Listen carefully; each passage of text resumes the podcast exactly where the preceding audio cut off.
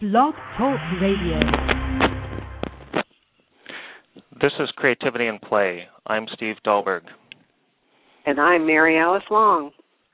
Our guest today on Creativity in Play is David Pogue, personal technology columnist for the New York Times and an Emmy award winning tech correspondent for CBS News. He is also a best selling how to author with books in the For Dummies series, as well as his own Missing Manual series. David has a degree in music from Yale and spent 10 years conducting and arranging Broadway musicals in New York. He will be part of the opening session with Sir Ken Robinson and Dan Pink at the Creativity World Forum in Oklahoma City on November 16th. David Pogue, it's great to have you with us. Thanks so much. Well, as we mentioned at, at the beginning, you'll be joining Ken Robinson and Dan Pink um, at the Creativity World Forum in a few weeks. And they're both great advocates for the general value and application of creativity in education and workplaces and society. In your work at the New York Times focuses on trends in consumer technology in the online world, and I'm wondering where where you see creativity in those areas, and what does it look like in personal technology today?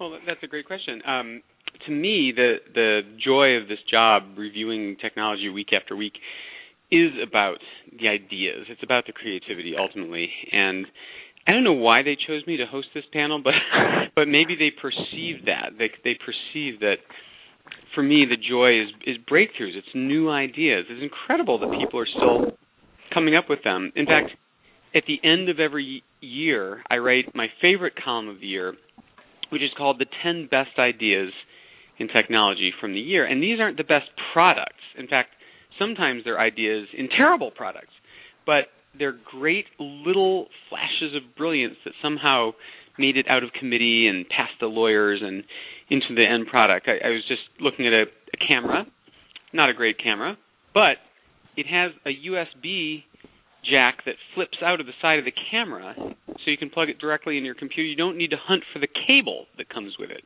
The the jack is built right into the camera. Nobody's thought of that before. You know, it's just little touches like that that that really get me going. So for me, um, seeing the new ideas, the innovation is, is the greatest part of the job.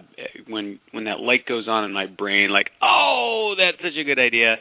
That's that's really the joy of it. And and by the way, part two of that is the chance I have to raise these sometimes little companies up into the spotlight and show the world what they've been doing and there's just nothing like some little startup struggling with a brilliant idea but but nobody knows about it and helping to put them on the map. And do you see some of those you mentioned the camera, do you see others at the moment that you're paying attention to in in that vein?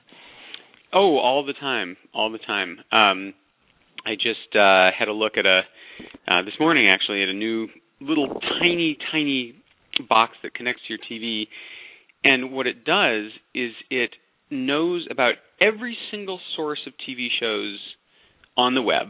It knows about Hulu.com. It knows about ABC, CBS, NBC, all the sites, YouTube, every place that there is video and television shows. And they, they claim that 90% of all television shows are available to watch on the web. But who wants to watch TV sitting like a nerd at their desk on the computer? People want to watch TV on the TV, right? So, I mean, obviously those under 25 are perfectly comfortable watching TV on their laptops, and many do. But there's a certain point where you want to watch TV on your TV. So what this box does is it knows the source of every single one of those 90% of the TV shows, and it transfers them. It, it sucks them through your computer and onto your TV screen. So as long as your computer's on somewhere in the house, um, you actually use a little.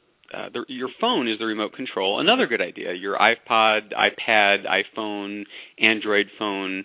That is the remote control. And you say what show you want to watch see, there, then it says season one, season two, season three. Tap the season, tap the episode, and it starts playing on your TV. It's like they've just turned the internet into the world's biggest TiVo with everything on it. So, what an idea! What an idea to give you instant access to every television show that's ever been on. I mean, it's just for free. I mean, that's a really powerful idea. Yeah. I like that idea of it being sucked into the TV.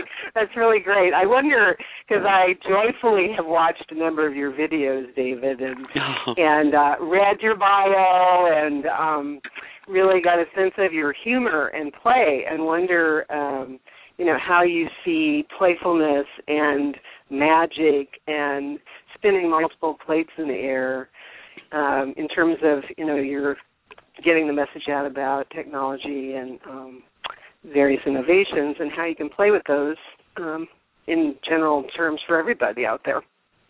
Well, I mean, play is is it has a couple of meanings, right? So there's there's the playfulness that leads to these products that I review, the the uh, experimentation. One of my favorite products ever was this fifteen hundred dollar robot dog from Sony called the Aibo, and it it developed this huge cult following. It was a little tiny dog, like the size of a miniature schnauzer, and it was a robot, but it had sensors all over it, so you could pet it and it would respond. It would wag and light up and bark, and then it had a ball you could roll, and its little camera eyes would follow the ball and nuzzle it with its nose, and you could program it to do stuff.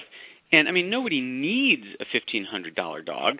I mean, people would people would definitely shot this down in committee at any other company. But there's something playful within Sony. There's some corp- corporate culture that said, "Run with it, try it, let's see." Um, they there's a Sony is such a huge company that that they you know there's all the mainstream stuff, the cameras and the Blu-ray players, but but every now and then they come up with these weird little oddball projects that that somebody green lighted, and I, it's just a joy to see that. So there's the play in within the company, and then there's also the playfulness in the design, which I dearly love. I, I mean, Apple has has had a long tradition of of playfulness. You know, when you when you when you throw something away, it um. Oop, hold on, I think that's my phone giving me feedback there. Um, when you throw something into the trash, you get a little puff of smoke, for example. I mean, that's just that's just funny. Um, but all the way through their software, they have these little witty animations and, and funny things. That, for example, the new version of iMovie, this Apple editing program, comes with 15 templates for movie trailers that they make out of your own footage, and they come with uh, a symphonic orchestra playing the music and titles and but but then it's using your own videos in place. So for example, there's an action one, there's a spy one, there's a travel one and you know, bum ba bum bum bum in a world, bum bum bum bum when one family bum bum bum set out for an adventure. You know, that's your vacation video. You know, I mean that is hilarious and it's play. It's it's a joke. It's great. And I love that there are still corporate cultures where people allow play to sneak into the products. I think Yes. that's such a a, a a good example of of how technology can support creativity. Um, I assume in the template, some of this, some of the technology side of this is embedded. You don't have to be an expert in movie making or tech, in um, software to make use of it.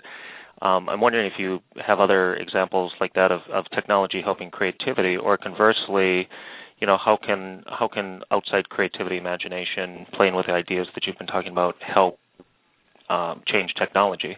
So in either direction, technology helping creativity, or creativity helping technology. Oh yeah, well I think technology helping creativity is the story of the last 10 years. I mean the um you know the Blair Witch Project, huge big popular movie made on a camcorder.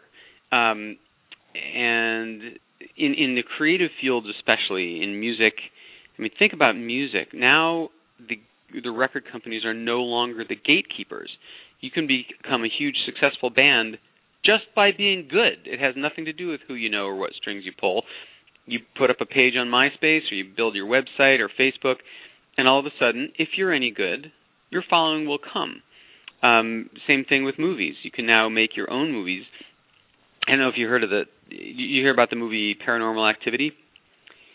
Um, it was a big popular horror movie from last season, and now Paranormal Activity 2 is just about to come out. But the way it worked was a movie company said, "Make us a trailer." of the movie you would like to make. And then we'll have the internet population vote on it. And the one that gets the most votes will give you a million bucks to make your movie. And this is what happened, and people were were doing this, you know, with their amateur technology equipment, with camcorders or even digital cameras, and just cleverness of the idea. So, so it was nothing but the ideas and the cleverness of the editing that won the prize. And the winner, the one that got the most votes, was this movie Paranormal Activity. And so Paramount gave them a million dollars to to make the movie, and it was huge sensation last last season. It was a big hit, and again, just shot on consumer camcorders, um, very inexpensively, two characters, all through the strength of the ideas. So the internet has always been said that it would democratize the world. Like anyone can have a presence, anyone can make a web page, right? But what it's really done lately is democratize mass media and creativity. So movies, music, books. Amazon just launched a thing called Kindle Singles. These are books, e-books that you can download to your Kindle that are not full-length books. Why should a book have to be full length? Why shouldn't there be 40 page books? Why shouldn't there be 20 page or 90 page books? And anybody can publish one. So once again, we're taking the gatekeeping institutions out of the being the middleman between the creative force and the creative force's audience. And the internet makes that possible, and the technology tools make it possible. It's very exciting. Well, I think it's exciting, and there's so many uh, new innovations out there. I'm poking around in different ones myself, being the little novice I am at the, all these things, internet and online. But I wonder um, because there's so much of our society is so much do do do and achievement oriented, and we're always so busy. Whether uh, or what you have to say about technology as uh, hindrance to creativity, or a better question probably is how can you make it um, keep it creative and not have it as a hindrance to your everyday life so that it can create some kind of balance. So you're saying humor, humor that you you have. so how do we how do we prevent technology from from being a hindrance to your creativity? Yeah, because if we're if somebody's sitting at the computer all day and messing around the computer but doesn't have any people contact, which many people are, that's a hindrance to creativity in my mind. And then there's other variations of that. So how do you keep all your juggle all your plates in the air in your life and also be able to take advantage of what's out there and have hmm. fun with it and keep the humor in it. Well, I'm I'm not sure I would agree with the premise that social contact is required for creativity. I mean, collaboration is a great creativity tool, but much collaboration now takes place online and, and over the computer. Um, if if the question really is how do we present how do we prevent uh, society-wide loss of face-to-face contact, that's a serious question and, and one that I worry about a lot with my with my three children as they you know do their do their communication with their friends electronically and not hanging out at the pizza place or whatever. Um, yeah, that question has yet to be answered. I'm I'm sure I'm not the one who can answer it. We basically say no computers other than homework during the school week. So that's that's our rule, and um, it's not always successful, and um, I'm not sure it's the the cleverest approach to just say you, know, you can't. Um, so yeah, that's it's a serious question, and I don't I don't know what the answer is. We're definitely I, I think the answer probably is you can't stop that force that human communication is becoming more electronic. There is less face to face communication. Um, at the same time, that's a curse, but also a blessing. Something is lost, but something is also gained. And what's gained is, of course, the ability to collaborate and develop relationships with people who are not local to you. Um, all these uh, websites, there's a whole class of website called Web 2.0, where the the whole point of them is to connect people with similar interests who would never even know of each other's existence otherwise.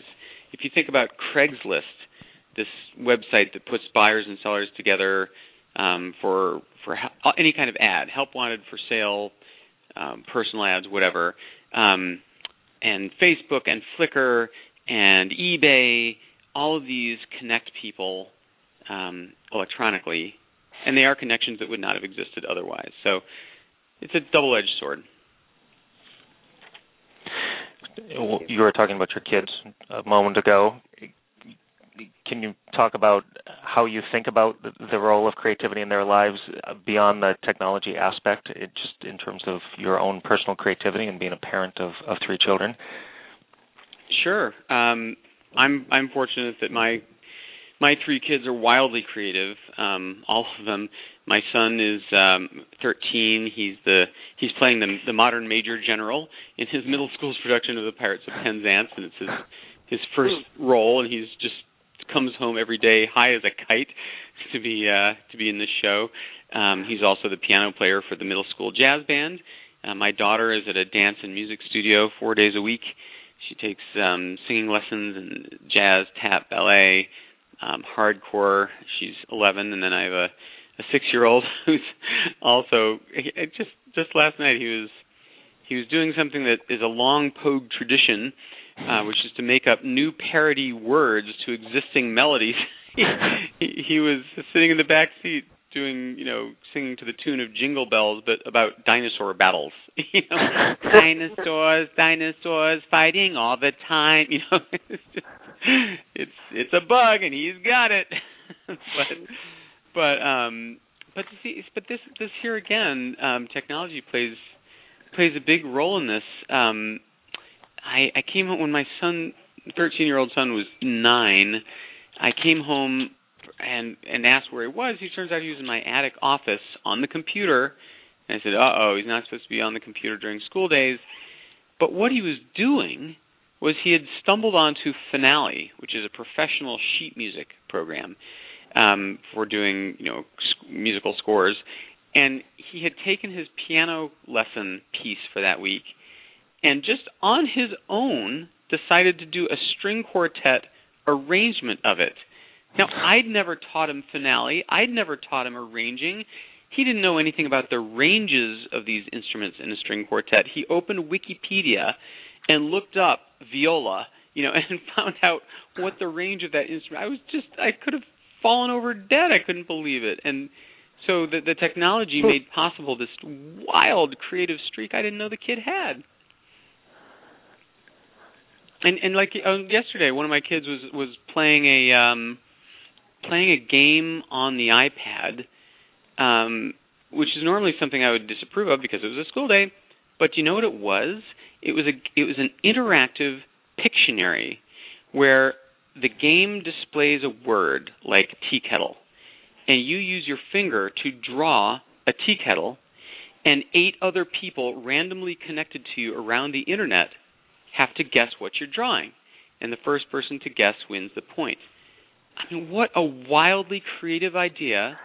What a giddy, crazy social connection with people around the world watching you draw.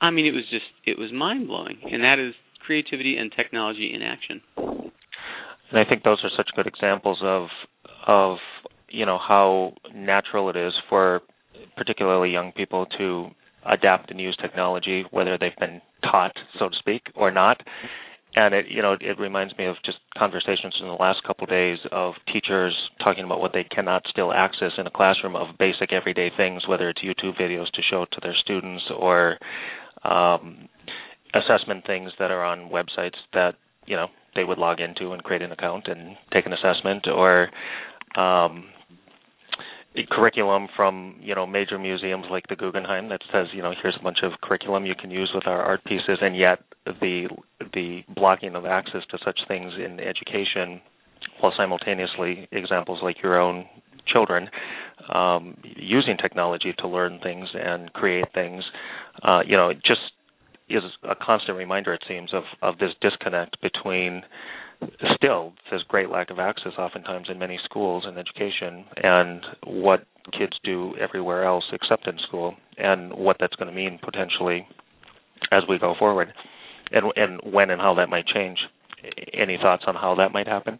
No i i could not agree more. I i just i, I think it's ridiculous. Our here in westport connecticut where i live the elementary schools block youtube but the middle schools permit it. And um last week my 13 year old came home and said that his English teacher was trying to teach them about irony.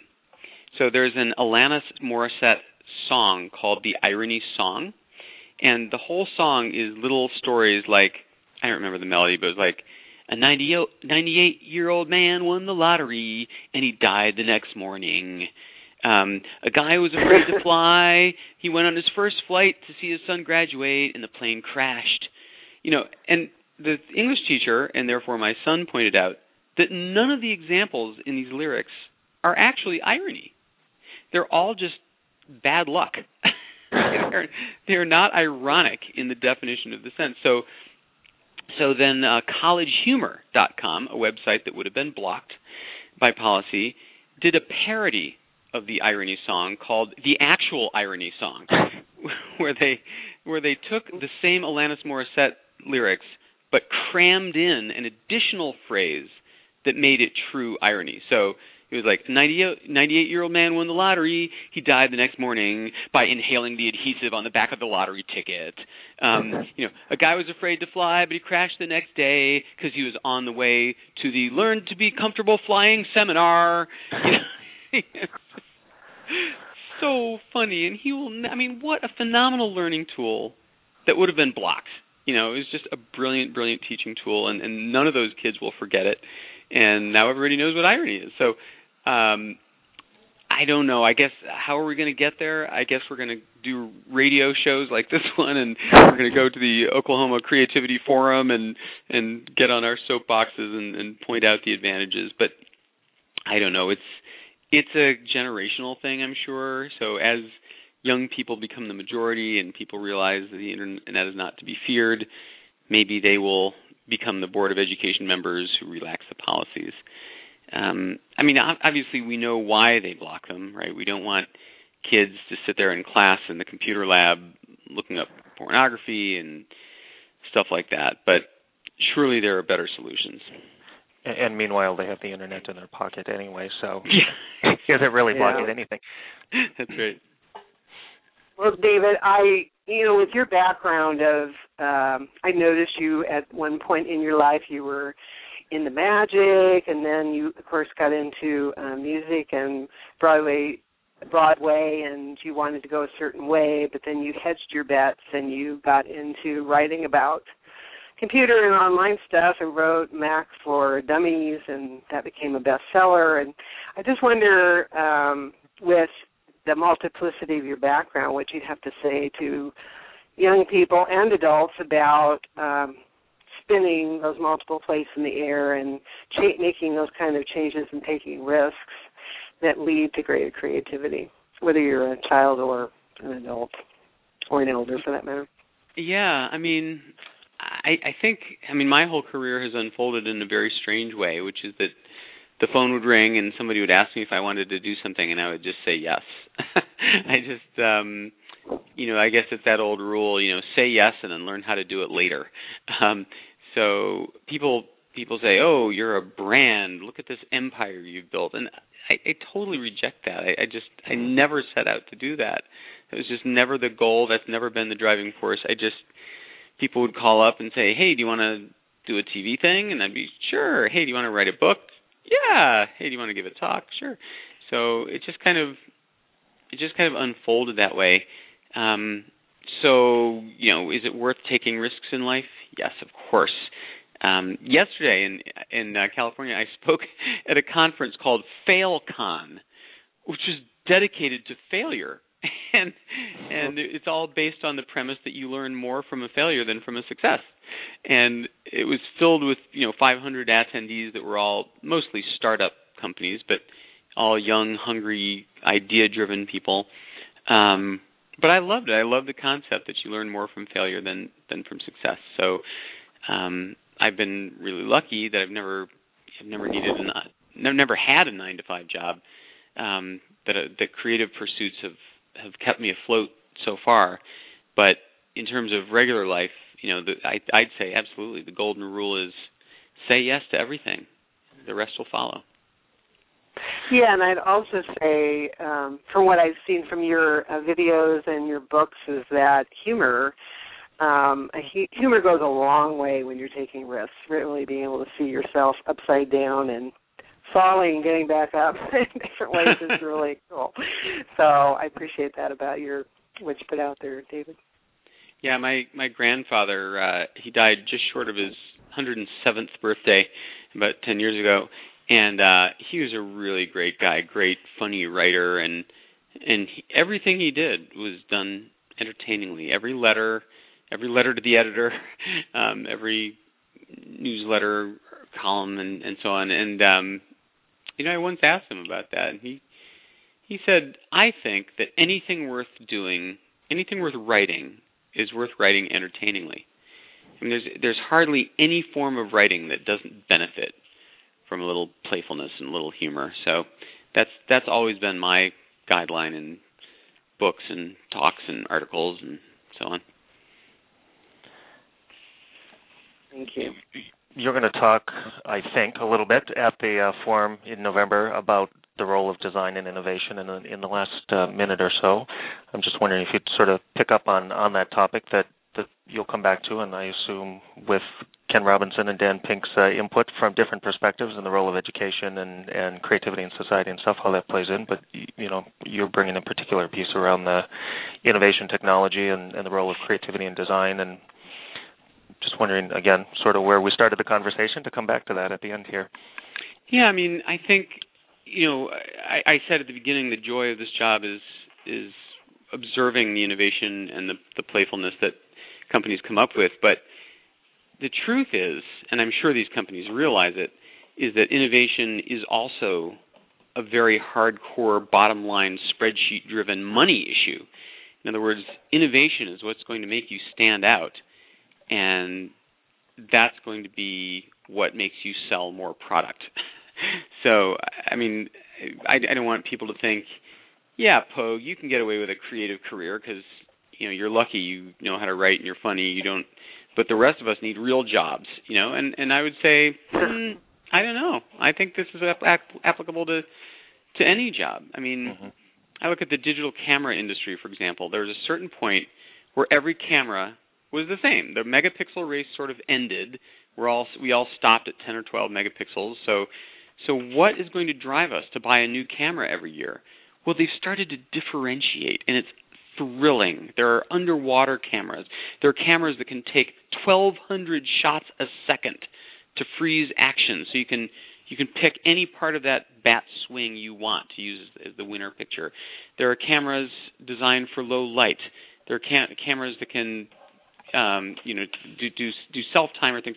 Just amazingly clever, creative, fresh approaches, and it's all done for business reasons. So, I think that's going to be the thrust of of my talk. Is it's not just fun because it's fun. It's important because it's it leads to better business.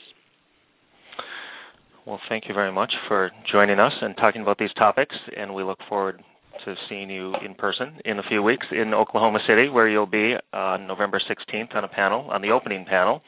And David, we want to thank you. Uh, David Pogue is the personal technology columnist for the New York Times. And you can listen to this show again and find more information about our guests and coming shows at creativityandplay.com. Creativity in Play is a production of the International Center for Creativity and Imagination in partnership with the National Creativity Network. I'm Steve Dahlberg. And I'm Mary Alice Long. Thank you, David, for joining us. Thanks so much. Thank you.